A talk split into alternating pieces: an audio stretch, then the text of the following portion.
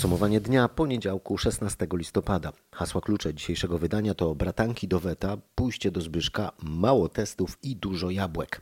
Nazywam się Michał Zieliński, zapraszam na podsumowanie poniedziałku. Zaczniemy od raportu koronawirusowego. Przyzwyczailiśmy się już, e, że o wpół do 11 minister zdrowia ogłasza codziennie dane z minionej doby. Tym razem prawie 21 tysięcy nowych zakażeń koronawirusem potwierdziły służby sanitarne w całym kraju w ciągu poprzedniej doby. Zmarły 143 kolejne osoby.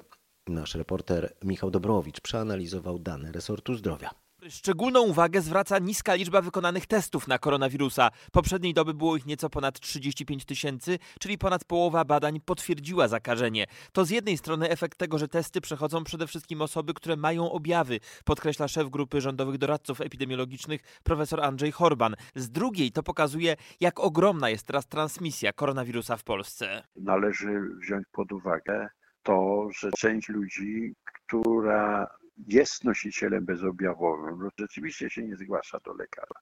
To nie jest tak, że my mamy te 20 czy 30 tysięcy dodatnich osób. Tych osób jest pewnie więcej. Najwięcej nowych przypadków wykryto znów na Śląsku, na Mazowszu i w Wielkopolsce. W rekordowych dniach, jeśli chodzi o liczbę zakażeń, jedna trzecia wykonywanych w Polsce testów na koronawirusa kończyła się wynikiem pozytywnym. Wtedy tych testów było po 80 tysięcy dziennie. W ostatnich dniach liczba testów jest prawie o połowę mniejsza, a liczba zachorowań spadła z niemal 30 do nieco ponad 20 tysięcy. Ale ale właśnie przy tej mniejszej liczbie testów. Oznacza to, że teraz już nie co trzeci, ale jak słyszeliście e, w relacji Michała Dobrowicza, co drugi badany rzeczywiście ma koronawirusa i to potwierdzają badania. Robert Mazurek w porannej rozmowie w RMFFM zwrócił się więc do szefa kancelarii premiera z pytaniem, na jakim szczeblu zapadła decyzja, by przeprowadzać mniej testów. Michał Dworczyk zapewniał, że nie ma żadnych decyzji, które miałyby sprawić, by dobowe liczby zakażeń nie okazały się mniejsze. Posłuchajcie fragmentu rozmowy. Mhm. Jeżeli chodzi o liczby z weekendu czy z niedzieli w szczególności, one nie są do końca miarodajne, ale to prawda, spadła liczba wykonywanych tekst, testów moj, według mojej wiedzy w ciągu ostatniego tygodnia około 5%. Natomiast proszę zwrócić uwagę, że. Jak to, panie, są... panie, Ja pokazałem, że nie o 5%, tylko o 50%. Ktoś panu zero ukradł, panie e, ministrze. Nie, panie redaktorze, nie wiem w jakim ujęciu czasowym pan liczy. Ja mówię dziennych, o ostatnich dziennych. dniach i o informacjach, które ja posiadam. Być może są one nieprecyzyjne, nie jestem ministrem zdrowia, ale jeśli pan pozwoli, bo tu jest kluczowa odpowiedź na pańskie pytanie, kto o tym decyduje. Decydują lekarze, którzy wystawiają skierowania na wykonywanie testów. Panie ministrze, niech się pan nie gniewa, ale rodzi się podejrzenie, poparte tymi właśnie przesłankami, że celowo robimy mniej testów, zaniżamy ale liczbę testów, byśmy, ale proszę pozwolić mi dokończyć tylko, byśmy wykazali mniej przypadków koronawirusa, bo inaczej będziemy musieli e, ogłosić lockdown. Jeśli to jest prawda, to róbmy w ogóle 10 tysięcy testów i wtedy nie będziemy mieli problemu e, ze zbyt dużą liczbą zachorowań, albo w ogóle nie róbmy testów i wtedy będziemy krajem wolnym od koronawirusa jak Nowa Zelandia. Panie redaktorze, bądźmy poważni. No, y, myśli pan, że to jest jakieś e, wspólne ustalenie pomiędzy lekarzami, którzy zlecają. Nie podejrzewam tutaj e, złej woli lekarzy. Myślę, że decyzje zapadają znacznie wyżej. No nie, panie redaktorze. Nawet jakby ktoś miał takie e, pomysły niezbyt mądre, to nie dałoby się tego zrealizować, bo powtórzę jeszcze raz, o tym, czy ktoś zostaje skierowany na przeprowadzenie testu, decyduje lekarz. I to wyłącznie od lekarzy zależy, ile tych testów jest Czyli, wykonywanych. Panie ministrze, puentując to, to jest zupełny przypadek i zbieg okoliczności, że robimy o połowę mniej testów niż 10 dni temu, tak? Nie wiem, czy to jest przypadek i zbieg okoliczności. Wiem, że podejmują w tej sprawie decyzje lekarze a y, nie ma na to wpływu rząd ani instytucje rządowe. Rzeczywista liczba zgonów pacjentów zakażonych koronawirusem może odbiegać od tego, co pokazują statystyki, alarmuje inspekcja sanitarna. Wszystko przez problemy z obiegiem dokumentów. Część lekarzy nie wystawia dokumentacji w terminie, do sanepidu dociera ona po kilku tygodniach albo i wcale. Tą sprawą zajęła się dziś nasza reporterka Anna Łuczkowska, która powie, kogo dotyczy ten problem. Głównie szpitali powiatowych, ale też duże placówki, tak zwane covidowe, potrafią wysyłać dokumenty pocztą, a ich dostarczenie trwa nawet kilka tygodni. Takie zgłoszenie powinno być wysłane drogą elektroniczną i taki wypełniony dokument, ten ZLK5, jest podstawą do wykazania zgonu w statystykach przez inspekcję sanitarną. Mówi Małgorzata Kapłan z zachodniopomorskiego sanepidu. Zgodnie z prawem zaświadczenie o zgonie pacjenta zarażonego koronawirusem powinno do sanepidu trafić w ciągu 24 godzin. Tymczasem, jak usłyszałam, często trzeba wielu monitów, żeby szpital w ogóle przesłał dokumenty. W podsumowaniu dnia teraz polityka, znajomości i stanowiska, czyli nowe taśmy. Tym razem pochodzą one ze spotkania w Monako bankiera Leszka Czarneckiego z byłym rzecznikiem Prawa i Sprawiedliwości, a teraz wspólnikiem w firmie konsultingowej Adamem Hoffmanem. Adwokat bankiera ujawnił nagranie rozmowy Czarneckiego z Hoffmanem. Według mecenasa Romana Giertycha, bliski ludziom PiS, zarabiający mm, właśnie na wspomnianym konsultingu, Adam Hoffman złożył bankierowi propozycję korupcyjną. Według adwokata proponował bankierowi, by ten wynajął na doradcę Michała Krupińskiego, mm, zwanego Złotym Dzieckiem PiS. Według prasy bliskiego znajomego brata ministra sprawiedliwości i prokuratora generalnego Zbigniewa Ziobro. W zamian Hoffman obiecał przekonać Zbigniewa Ziobro do przychylności wobec sprawy Leszka Czarneckiego. Posłuchajcie fragmentu nagrania. Może pójść do Zbyszka i powiedzieć, słuchaj, to ma takie konsekwencje, tak się to stanie, tak się to stanie, na samym końcu będzie na ciebie. Musisz wiedzieć, zanim te decyzje tam podejmujesz, czy używasz, jakie są konsekwencje. A ja jestem z systemu bankowego, wiem jak to wygląda. Kropka, to może zrobić, a wiesz, to jest, to jest ma dużo. tą zdolność i oni uznają po drugiej stronie po stronie pisowskiej, że jak ktoś przy bankowości wie, to będzie to Michał, a on ma tą zdolność, że ładnie mówi, potrafi mówić, potrafi budować fajne Ale wizerunek. ja nie wiem, co tutaj specjalnie Ziobro ma do, do, do czynienia, bo to jest, wiesz, to moim zdaniem bardziej nawet niż yy, Morawiecki, to gdzieś tam to są działania Glapińskiego i ewentualnie Morawieckiego. Czy ja wiem, czy skutek, wiesz, ataku Ziobry? Tak, no, wiesz, no tak, to nie jest, że z jednego źródła to wiemy, tylko z kilku. A to nagranie ukazało się w przeddzień posiedzenia sądu, który miał zdecydować o tym, czy zaaresztować Leszka Czarneckiego tymczasowo. Dziś to posiedzenie odroczono do 21 grudnia. Obrona wnioskowała o odroczenie m.in. ze względu na nieobecność mecenasa Giertycha, a także z powodu braku próby wezwania bankiera na przesłuchanie. Prokuratura wydała postanowienie o przedstawieniu mu zarzutów w związku z tak zwaną aferą Getback, ale nie zostały mu formalnie ogłoszone, bo Leszek Czarnecki, jak słyszeliśmy, przebywa za granicą. Na posiedzenie sądu przyszli natomiast przedstawiciele Stowarzyszenia Poszkodowanych Obligatariuszy Getback SA. Podkreślali, że ich sprawa ma charakter kryminalny i apelowali, by nie robić z afery Getback sprawy politycznej. Postępowanie dotyczy wyrządzenia szkody majątkowej o wielkich rozmiarach, prowadzenia ksiąg rachunkowych wbrew przepisom i podawania nieprawdziwych informacji. Straty szacuje się nawet 2 miliardy 600 milionów złotych. To podcast y, podsumowanie dnia poniedziałku 16 listopada. Polska i Węgry zablokowały dziś unijny budżet na lata 2021 do 2027, a także specjalny fundusz odbudowy po pandemii. Chodziło o sprzeciw wobec przyjętego przez większość krajów mechanizmu uzależniającego wypłaty od przestrzegania zasad praworządności. To poważny kryzys, tak powiedział naszej korespondentce w Brukseli Katarzynie Szymańskiej-Borginą unijny dyplomata. Niemcy, które przewodniczą pracą w Unii, będą poszukiwać kompromisu. Jednak, jak powiedział mi unijny dyplomata, mają niewielkie pole manewru, bo z jednej strony są Polska i Węgry, a z drugiej Holandia, Finlandia i Parlament Europejski, które także nie zamierzają odpuścić. Jeżeli do końca roku nie będzie porozumienia budżetowego, to wejdzie w życie tak zwane prowizorium. Nie będzie więc nowych pieniędzy na rozpoczęcie inwestycji, nie będzie także pieniędzy z Funduszu na odbudowę gospodarek po pandemii, z którego Polska ma otrzymać 20 23 miliardy euro. Jak usłyszałam w Brukseli, jest świadomość, że władzom PiS bardzo zależy na tych pieniądzach. Twardszym zawodnikiem jest więc Viktor Orban, dla którego finanse nie odgrywają takiej roli. Z jego strony to walka ideologiczna. Szef kancelarii premiera Michał Dworczyk już rano w RMFFM wykluczył ustępstwa w sprawie planu powiązania wypłat unijnych pieniędzy z kwestiami praworządności. Wróćmy teraz w podsumowaniu dnia na chwilę do rozmowy Roberta Mazurka z Michałem Dworczykiem. Szef kancelarii premiera oświadczył w tej rozmowie, że próba wiązania wypłat z praworządnością jest zamachem na unijne traktaty. Dodał, że oznaczałoby to złamanie ustaleń między przywódcami, ustaleń zawartych na szczycie w Brukseli kilka miesięcy temu. Kto w takim razie łamie słowo? Te wszystkie kraje, które próbują dzisiaj zmienić e, wtedy wypracowany kompromis. Czyli Niemcy, Francja i inne najważniejsze państwa europejskie łamią, łamią kompromis z Łamią lipca, nie tak? dość, e, że ustalenia z lipcowego szczytu, to e, próbują łamać e, traktaty, ponieważ mechanizmy, które są proponowane, nie mają żadnego oparcia w tychże unijnych traktatach. Pan naprawdę jest przekonany, że mamy szansę spór z takimi potęgami unijnymi, właśnie jak Niemcy czy Francja, wygrać? Jestem przekonany, że warto walczyć o zasady, zwłaszcza, że na tych zasadach była i jest budowana Unia. Jeżeli e, nie będziemy ich przestrzegać, e, Unia będzie e, coraz słabsza, a tego chyba wszyscy chcielibyśmy uniknąć. Z szefem kancelarii premiera Michałem Dworczykiem rozmawiał Robert Mazurek. Całość rozmowy jak zwykle dostępna na naszej stronie w internecie rmf24.pl. A my ruszmy zatem na zachód Europy. Najpierw Francja. Liczba pacjentów leczonych w szpitalach z powodu zakażenia koronawirusem sięgnęła w tym kraju prawie 33,5 tysiąca i stanowi to rekord od momentu wybuchu pandemii.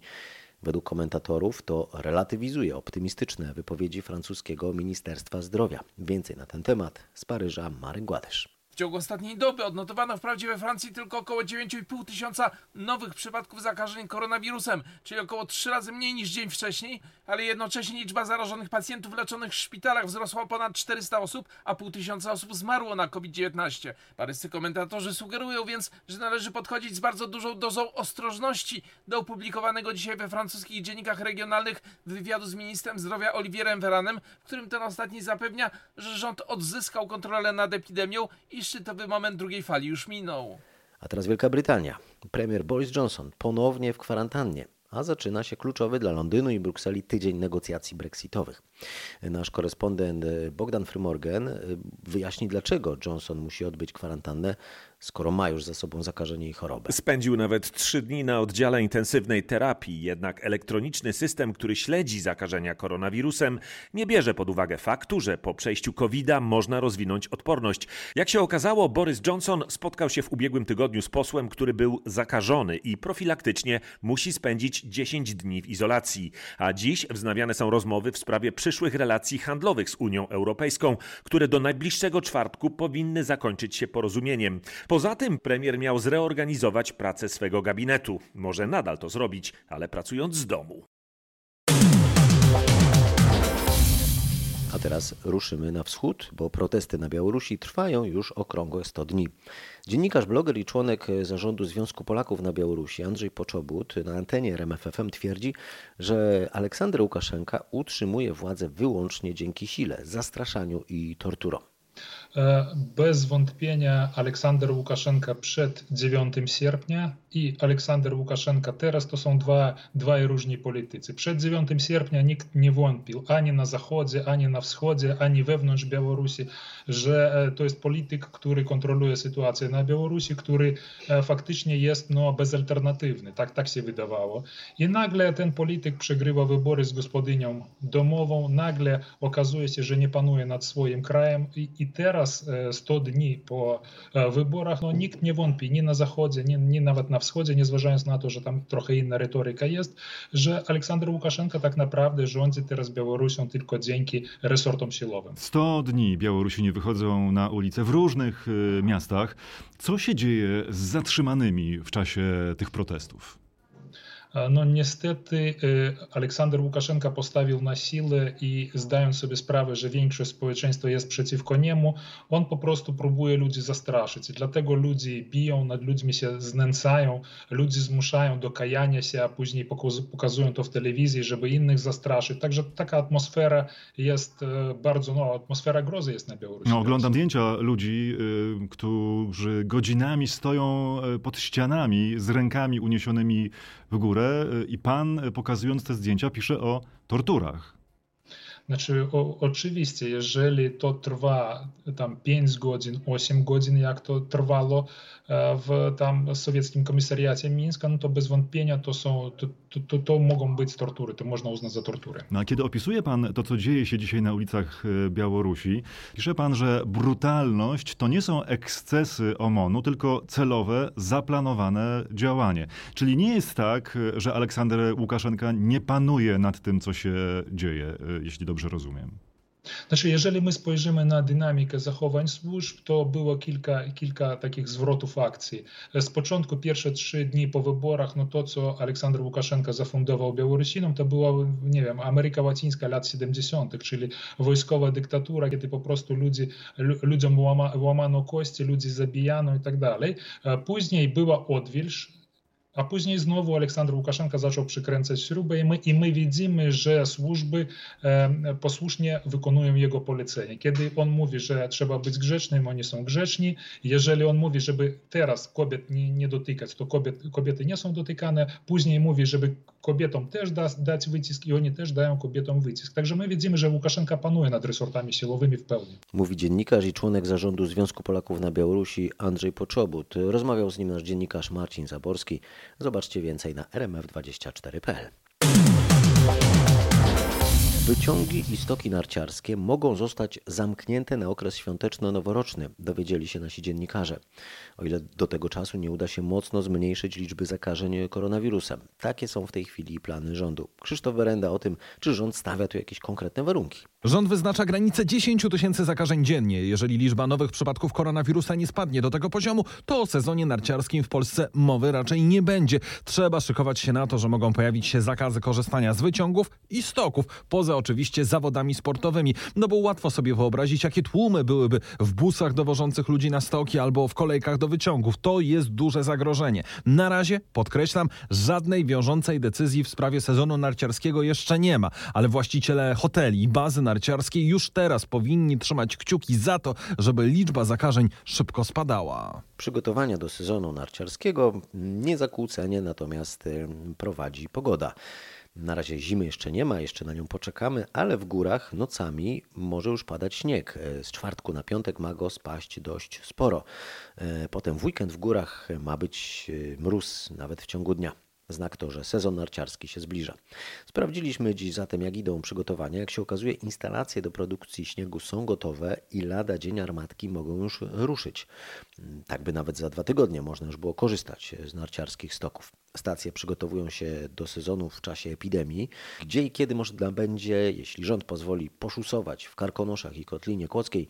O tym nasz reporter Paweł Pyclik. Z początkiem grudnia ma zacząć działać jedna ze stacji w Karpaczu. Trwa tam naśnieżanie stoków. W tym sezonie jazda na nartach będzie nieco inna, mówi przedstawiciel stacji Grzegorz Głód. Bazując na wytycznych GIZ dla innych branż, przygotowaliśmy własne procedury bezpieczeństwa. Na terenie całego ośrodka, jak i również na wyciągach będzie obowiązywał nakaz zakrywania ust i nosa. We wszystkich punktach punktach takich jak kasy, wypożyczalnie, szkoły narciarskie dostępne będą e, płyny do dezynfekcji. Jeśli wszystko pójdzie zgodnie z planami właścicieli stacji narciarskich, od Mikołajek powinniśmy pojeździć na nartach także w Zieleńcu. Czarna Góra szykuje się na otwarcie sezonu w drugim tygodniu. Przygotowania oczywiście trwają również na południu kraju.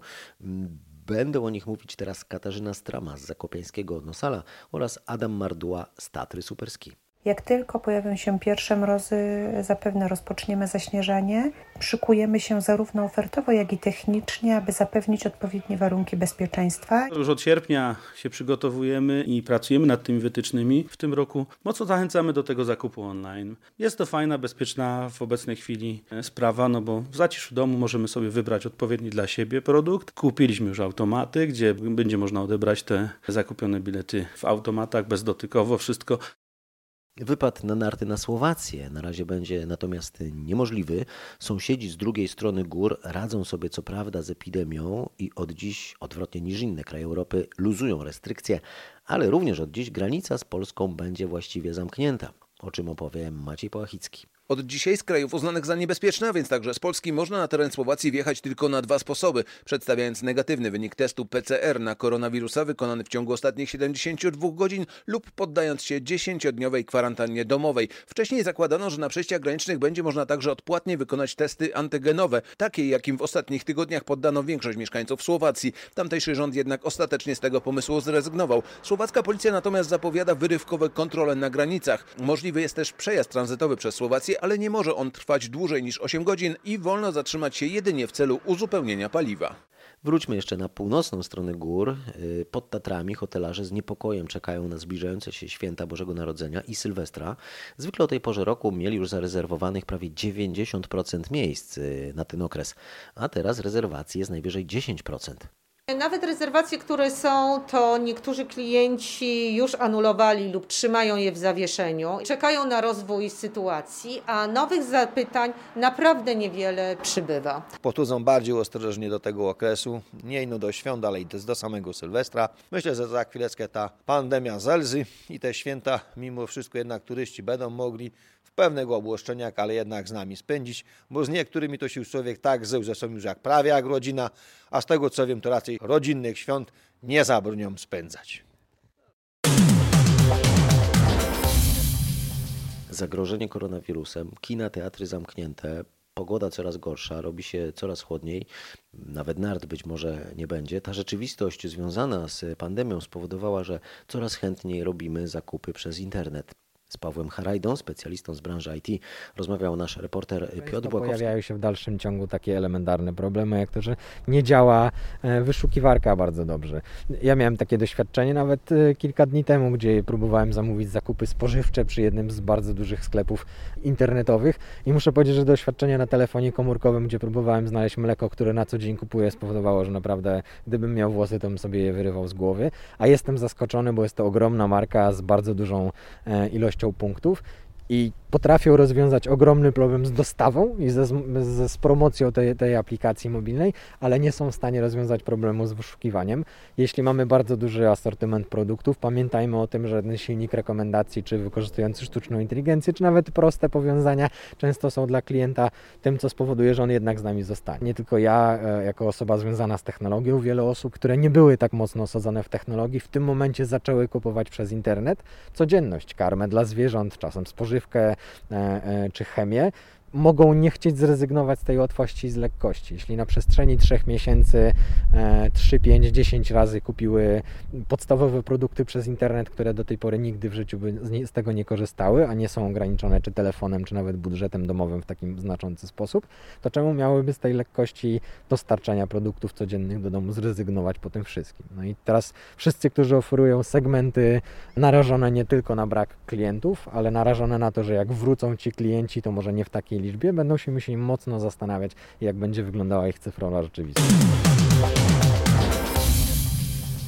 Mówiliśmy o zimie, ale na razie jeszcze jest jesień. Tegoroczne zbiory jabłek w naszym kraju były o 10% większe niż przed rokiem. Tak oceniają w rozmowie z RMFFM sadownicy z okolic znanego z tych owoców Grójca na Mazowszu. Sadownicy to, co jest przeznaczone na świeży rynek, e, ładują do chłodni, no i będziemy sukcesywnie te chłodnie później rozładowywać, przygotować do sprzedaży i dla konsumentów. Ceny jabłek dla konsumentów mogą spadać w najbliższych tygodniach? Tutaj nie mam e, zbyt optymistycznych informacji, bo to, co teraz zbieramy i jest składowane w chłodniach, no musi wystarczyć nam do przyszłorocznych zbiorów. A średnia cena jabłek w tej chwili dla konsumenta to ile? Niektóre popularne sieci, te ceny jabłka takich włożonych prosto z sadu, no to jest nawet rzędu na ponad 4 zł do 5. Mówi prezes Krajowego Związku Grup Producentów Owoców i Warzyw Witold Boguta. Rozmawiał z nim nasz reporter Michał Dobrowicz.